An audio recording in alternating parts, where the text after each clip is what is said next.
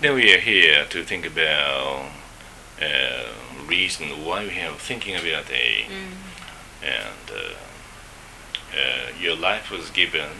Uh, it is not the thing you get just by yourself. Uh, it doesn't mean you have a discretion to decide.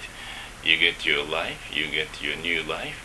Uh, your life was given, and uh, so the matter of importance is uh, how you interpret your life, how you think about like uh, why you have your life given, how you take advantage of your life more possibly than what you need.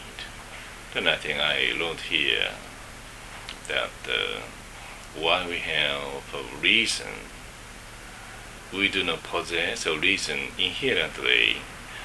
Uh, we have reason given from somewhere how do we need to see the reason given?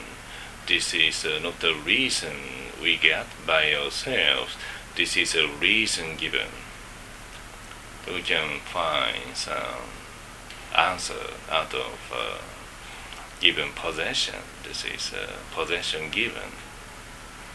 So we got to uh, use this reason to make a sense to live well every day.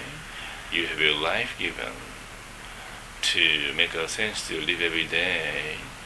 Uh, you have your privilege to use your reason given by God